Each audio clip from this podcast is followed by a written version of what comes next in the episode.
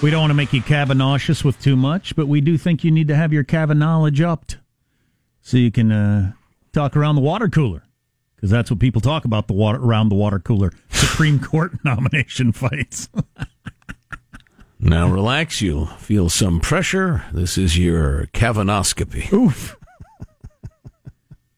I got an alert the other day. I'm due for one of those. I've never had one. Me no, me neither. I'm supposed to ask. I kind of want to keep mine secret. I like a surprise.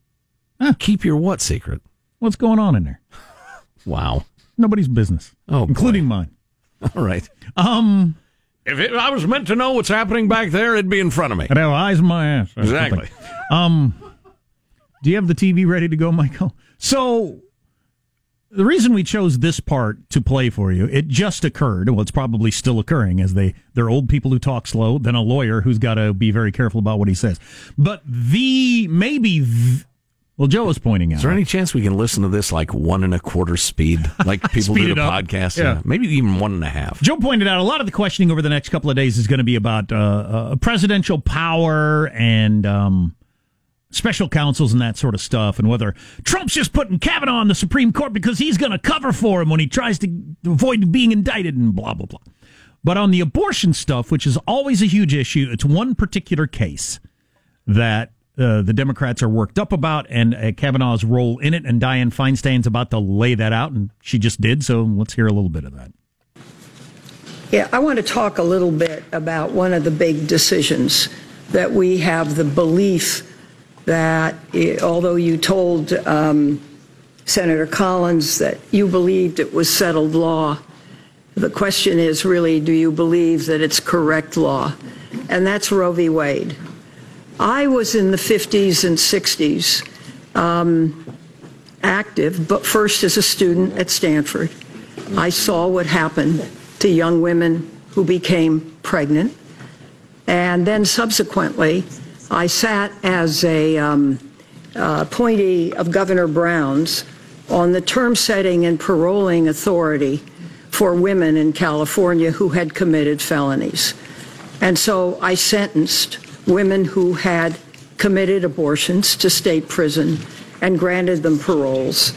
And so came to see both sides. There's one advantage of being her age, right? Yeah. I mean, you can go back to. How are the sleeping birds on the Mayflower, honey? Wow, that's no need for that.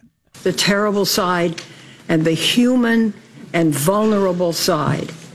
And when you look at the statistics during those days, those statistics that the Guttmacher Institute has put out are really horrendous. For you, the president that nominated you has said, I will nominate someone who is anti choice and pro gun. And we believe what he said. We cannot find the documents that absolve from that conclusion. So, what women have won through Roe and a host of privacy cases, yeah, to be able to control their own reproductive system, to have basic privacy rights, really. See that that's that's what drives me crazy in this argument. If you want to just sit there and make the argument that women should be able to kill the the little baby inside them, go ahead, and you don't have to use the words I just used. Politically, that wouldn't be a good idea. But don't use this re- reproductive rights term. That's just that's just lying to people. That's just ridiculous. Let's talk about what it is.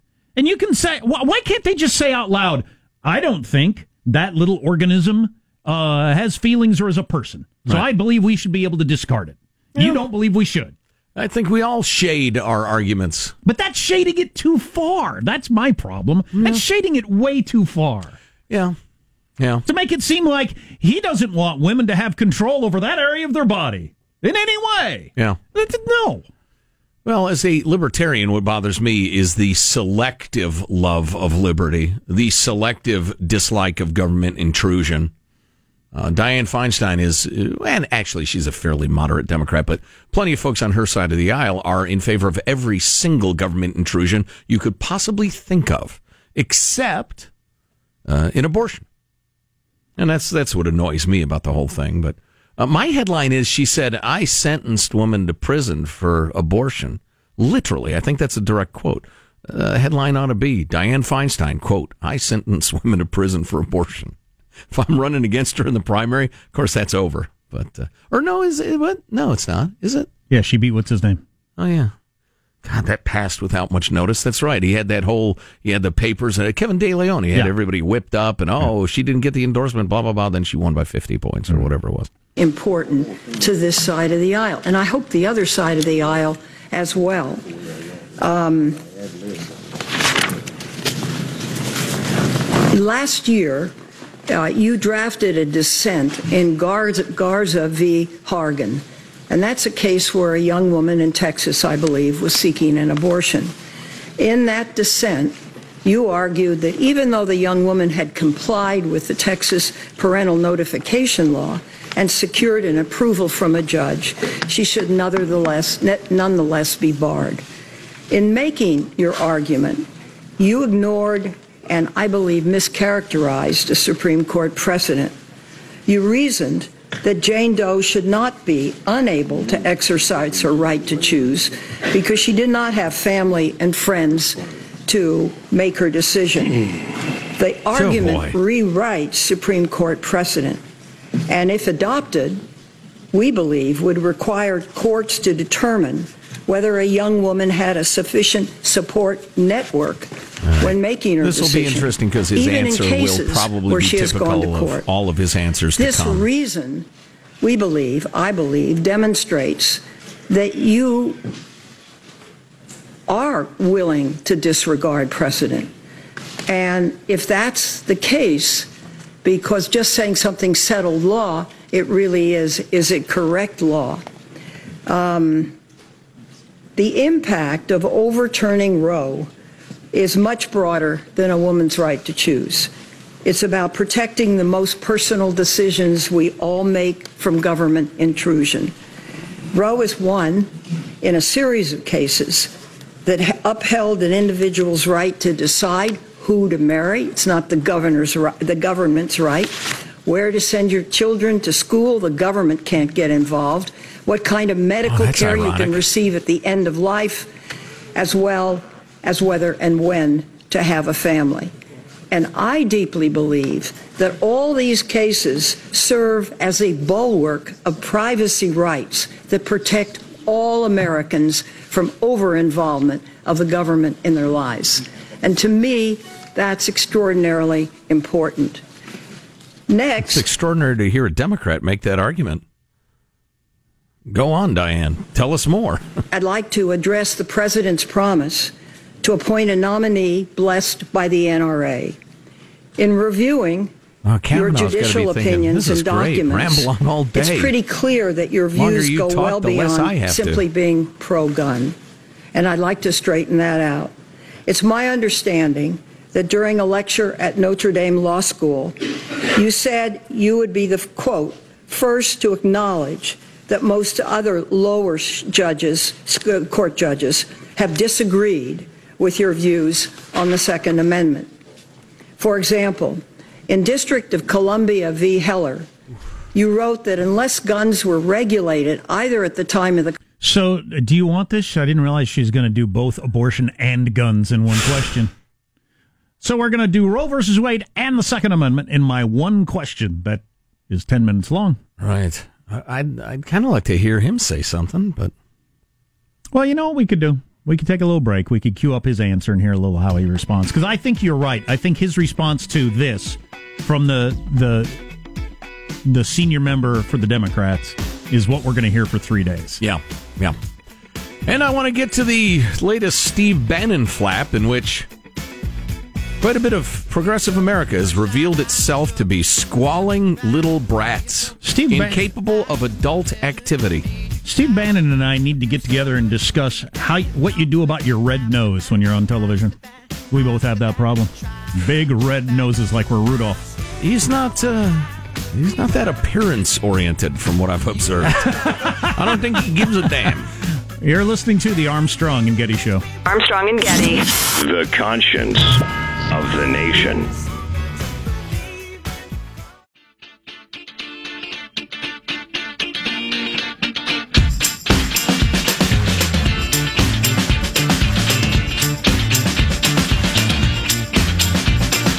The Armstrong and Getty Show.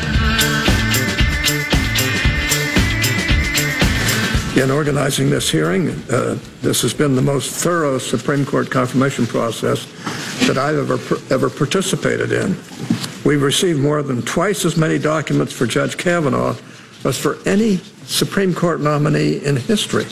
I thought that was an important statement to get out there just because you're going to hear a lot of the opposite all day long. They received twice as many documents as any nominee in history. Mm. So, but not enough. But not, but not all of them, I guess. So, Well- welcome to the Armstrong and Getty Show. So, the way this is working, and I and I, I didn't realize this. Maybe I should. So, they're all going to lay out these these questions. For, they each get ten minutes, and then at the end. So instead of going question answer question answer question answer, they're doing everybody's making their statements and It's questions. opening statements, yeah. Yeah, which included her questions, and then he's going to respond to them. So, Well, that's why it's four days.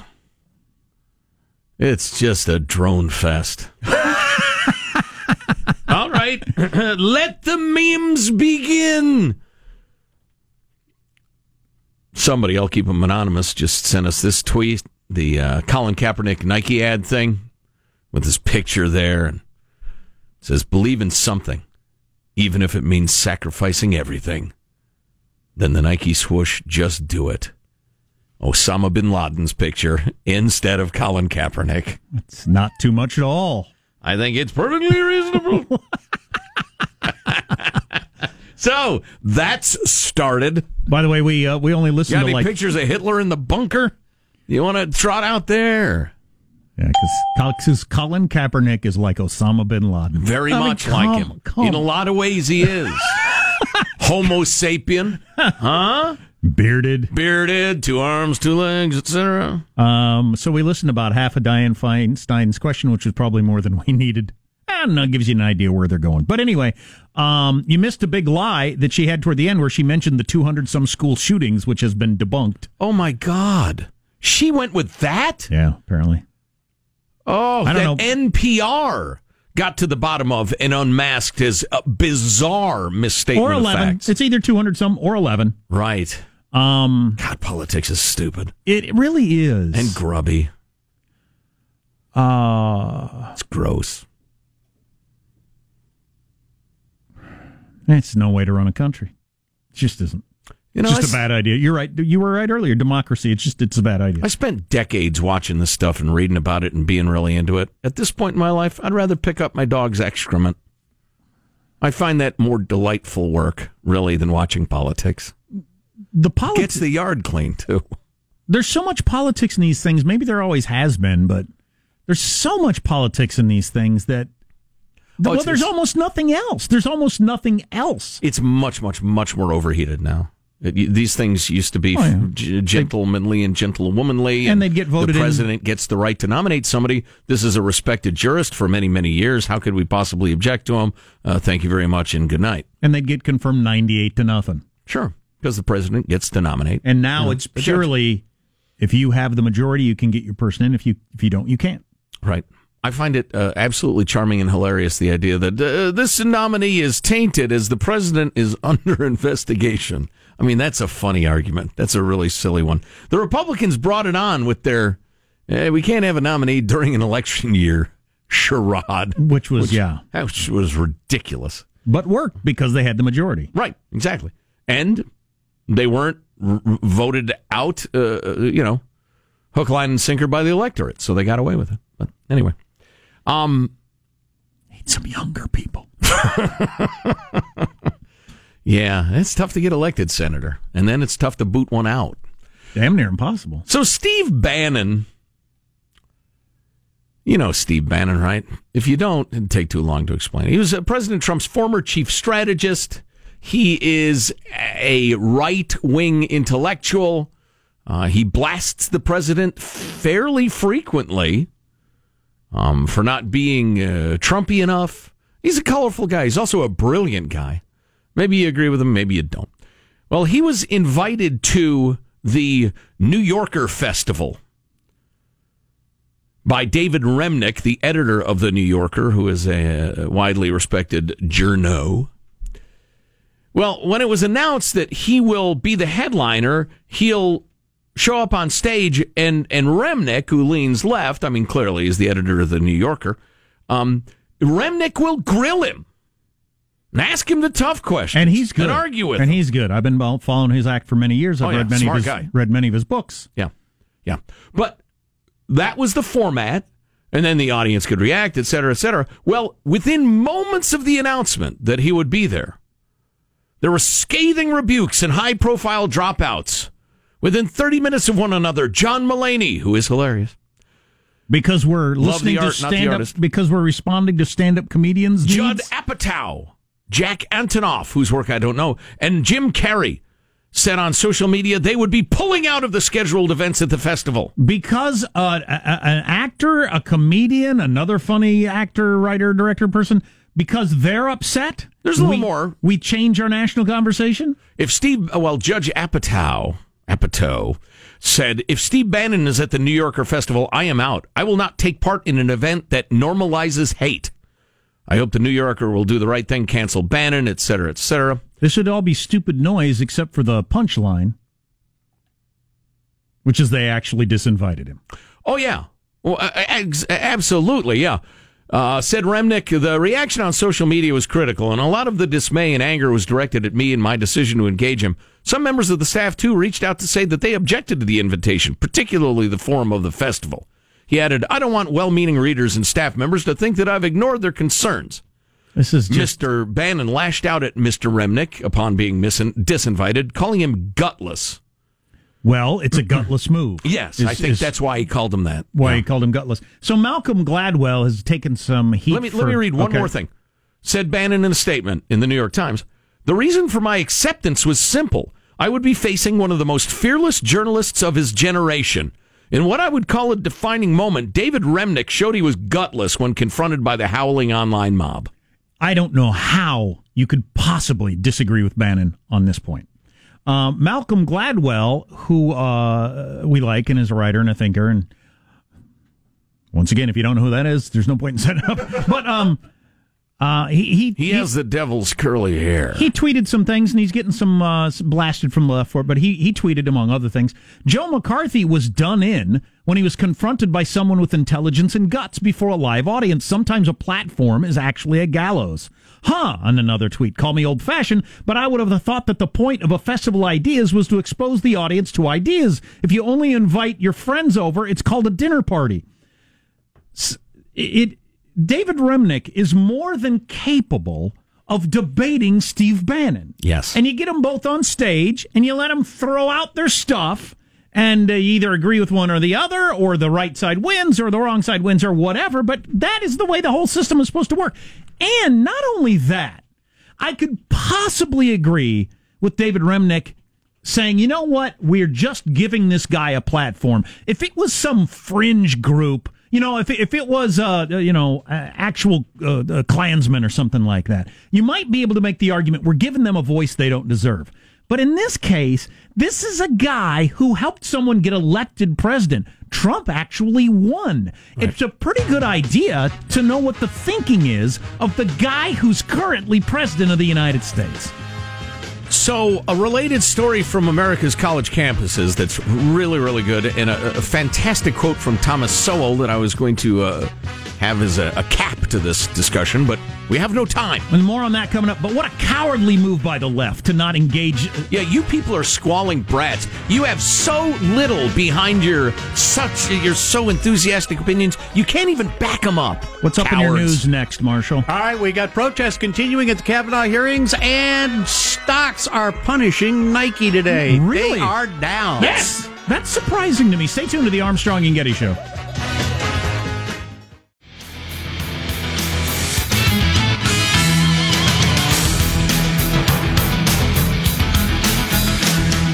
I'm not usually this bothered by this story because it keeps happening over and over again. The the lack of our nation's ability to have debates anymore. But this one really bothers me because it would have been so good.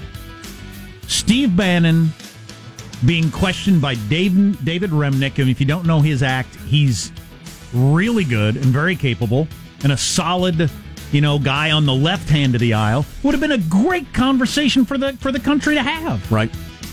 And he got pushed back and he chickened out and they disinvited Steve Bannon. That's just embarrassing. It's like when the uh, Atlantic fired Kevin Williamson before he'd written a word for them because they dared to say, all right, this guy is a conservative intellectual and a great writer. Why don't we have him trot out his ideas for the readers? And the reader said, no, no, no, we, we don't want that.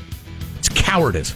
You know, I spent some time with some nice folks. They got uh, they got some kids, uh, one of whom is at that sullen, hostile, uncooperative age of adolescence that many of us go through. Um, and it was funny. His attitude reminds me a lot of the uh, New Yorker readers and fans' attitude, and Judd Apatow and the rest of them.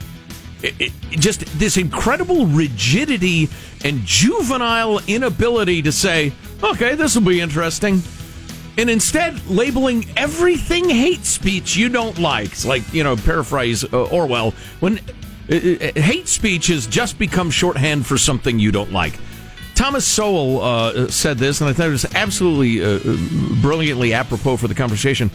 Considering how often throughout history, even intelligent people have been proved to be wrong, it is amazing that there are still people who are convinced that the only reason anyone could possibly say something different from what they believe is stupidity or dishonesty. Or I would say evil, which is frequently, you know, pinned on people who dare to disagree with such leading lights as John Mulaney, who's very, very funny. Wow, and Bannon was willing to be questioned in front of a crowd that would have booed everything he said and cheered everything that Remnick said. And in fact, Bannon said the reason he was so excited about it is he would be talking to somebody as smart and tough as Remnick. And he thought that would be great. And they chickened out. And listen, I tell you what, you rigid little cowards who have so little behind your quote unquote convictions, you, you don't dare ever hear them confronted. If I'm going to some festival of, I don't know, I, I read the National Review time and time again. I don't agree with nearly everything they say, but I find it interesting. So I go to the National Review Festival and they announce that, I don't know, Nancy Pelosi is going to be the headliner or Judd Apatow or, I don't know, who's a solid thinker? Kamala Harris or whatever. I'm thinking, wow, that's cool. I'm going to see some fireworks. I'm going to see some ideas buttoned up against each other. It's because I'm not terrified of dissent, and I don't pretend that everybody who disagrees with me is uh, like something out of Harry Potter that's come to suck my soul. Babies, Death Eaters? for instance. No, Death Eaters are the good guys.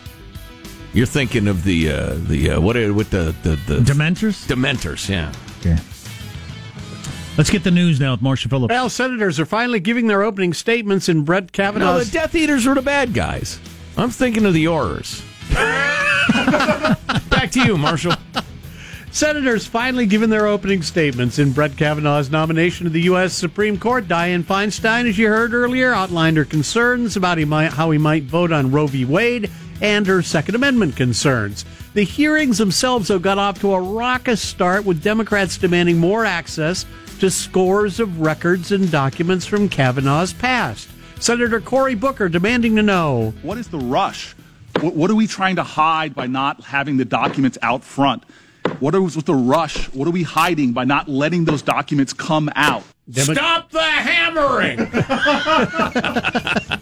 Democrat Richard Blumenthal joined frustrated Dems. And you're rightly proud Mr. Chairman, if, Judge, if we cannot be recognized, I move to adjourn. the American people. Chairman, I move to adjourn. directly from Judge Kavanaugh. Iowa Republican Chuck Grassley overruled Democratic objections and accused Dems of trying to overtake the hearings with mob rule. Meanwhile, you had several protesters being removed from the hearing room throughout the opening. What? Very Agree or disagree? Very vocal. the hammering. Do we have any idea what that person was saying? Uh, she doesn't like his nomination. Ah, yes. there, there were several like that.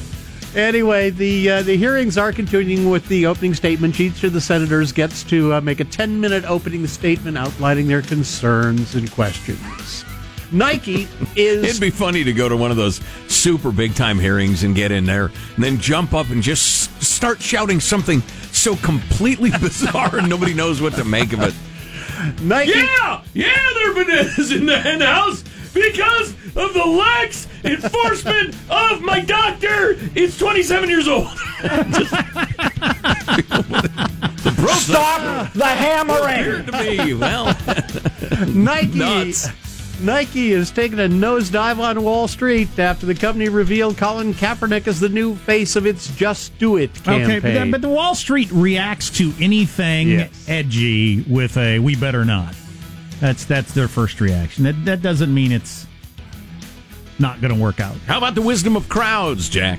Over time, the wisdom of crowds Right. will will play out. But anything different, ah, everybody gets scared on Wall Street. Exactly. They You want a remember- safe You bet. remember the Trump market crash? Yeah, right. That was such a big deal in the uh, For a the day. mainstream media for a day. Yeah. Same Meanwhile- with Brexit. Meanwhile, the PSP, the uh, positive Sean portfolio, just Yes? keeps going up, up, up, baby. Oh yeah! Wow. Kaepernick tweeted out a photo of himself with the slogan, Believe in something even if it means sacrificing everything. Nike celebrating 30th anniversary of its Just Do It slogan. Let's look at your news. I'm Marshall Phillips, the Armstrong and Getty Show, the conscience of the nation. Whoops. Sean, what? Wait a minute. Where's Squawky or our bell or something? Hang on. There we go. Sean is part of the FIRE movement, which I was reading about over the weekend. That's uh, a hot thing with millennials. Financial independence, retire early is FIRE, ah. which I'm all for. That would mean being very careful with your money. And Oh, that's part of it. Oh. Retire at 43, you're on fire. And far seeing wise college administrators are realizing this culture we're breeding is a serious problem. And some are trying to do something about it. there's a couple of books out about that. Oh, yeah, including one by uh, some of our heroes, uh, which we are we are arranging a conversation with them as soon as possible. A nursery school hired pole dancers to welcome children back after summer break. I'm against that. Nobody can figure out why they did that. How dare you? Stay tuned to the Armstrong and Getty Show. Armstrong and Getty. The conscience of the nation. Of the nation.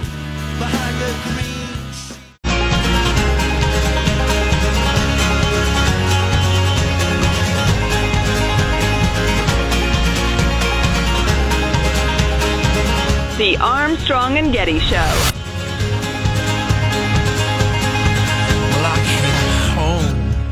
The school where they hired pole dancers to welcome back nursery school kids. The, uh, the parents said, "What the hell is this?"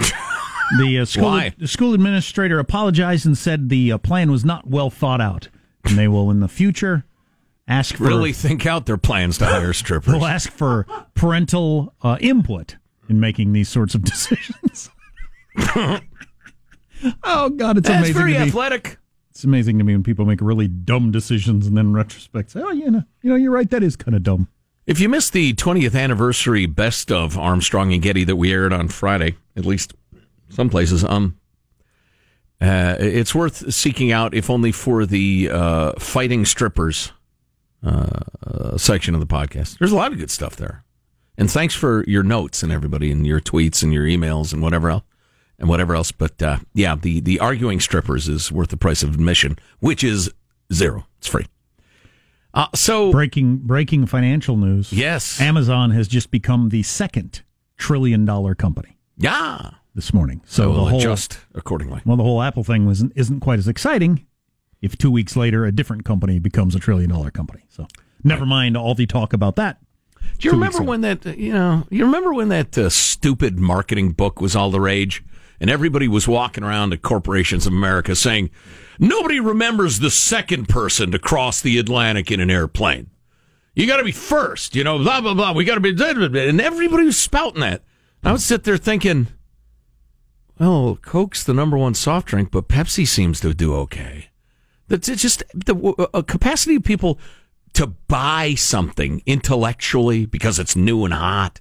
I think it's probably like wearing the same clothes as everybody else.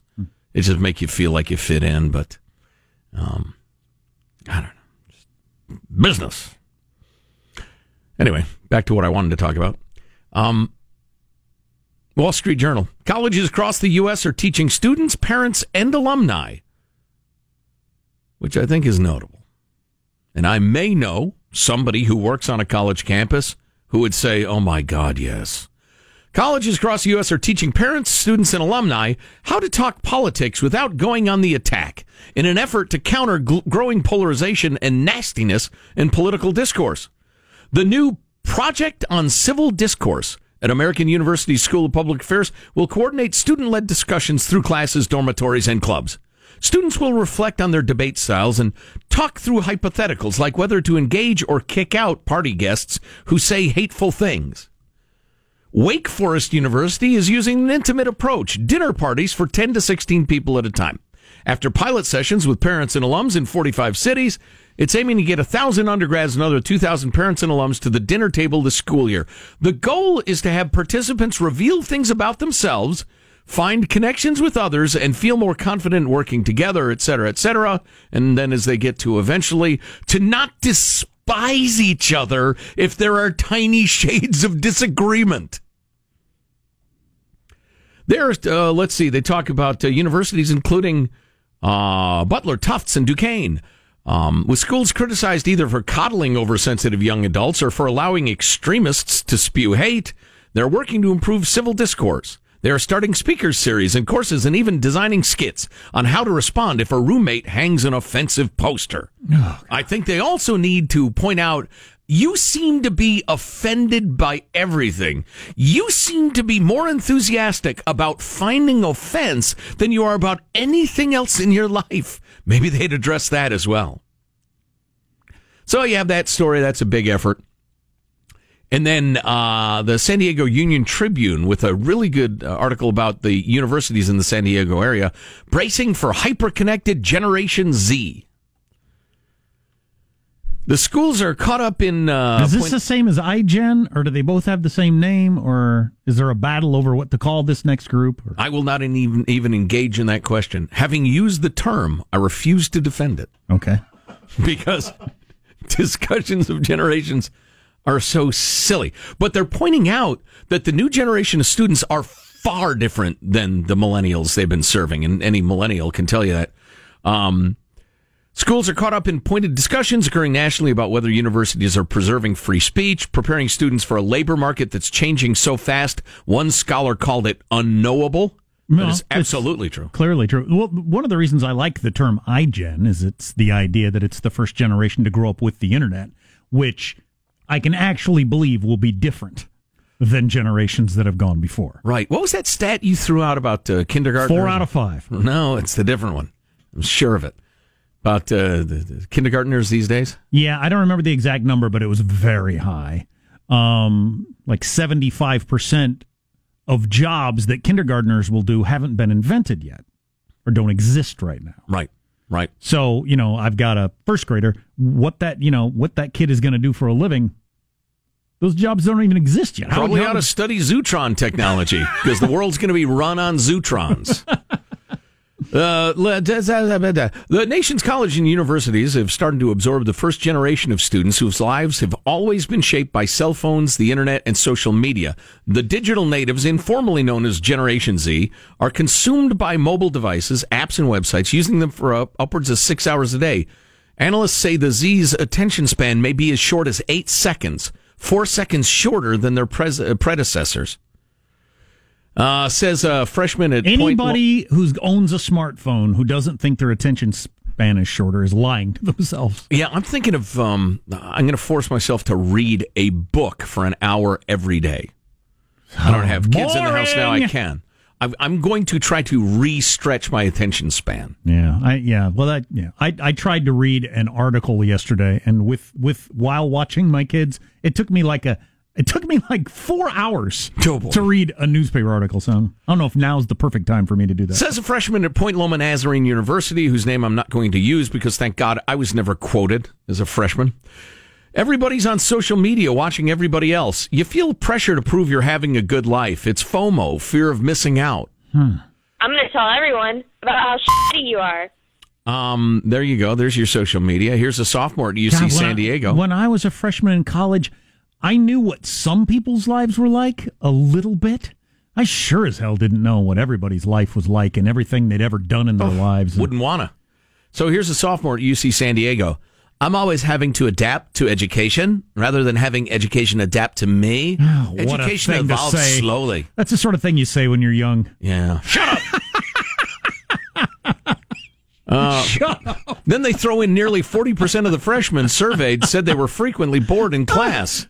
Yeah, me too. Yeah, yeah. that's kind of that's one of the points of school is you got to learn how to get through boring stuff. Yeah, God, I was trying to explain to my son that we were doing something boring, waiting at a store to buy something, and he was bored. And I said, "This is just, you know, you're eight now. This is this is this is part of what life is: waiting around for stuff. You have to figure out something to think about or something to do. But this is this is part of what life is. You know, I finally got pretty good at being a dad, I think, by the end of it, um, and knew to not offer this sort of sage advice immediately, but to let a little time pass. But when my parent, when my parents, when my kids um, would bitch about a teacher who was not 100% competent, kind of unfair, had their prejudices, blah, blah, blah, I'd tell them, you know what?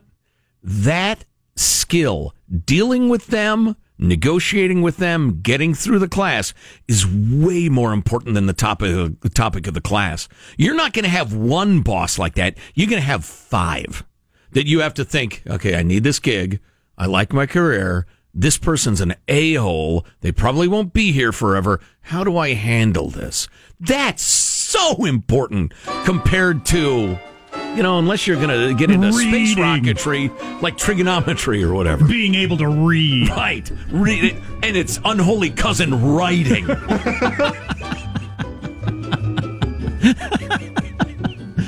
Uh, yeah, there's a couple of books out: "The Splintering of the American Mind" and "The Coddling of the American Mind" that are about both about the sort of stuff you were just talking about.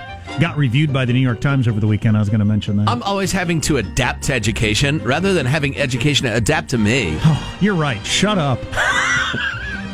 For a good long time. I'll tell you when you can talk again. You're listening to the Armstrong and Getty Show.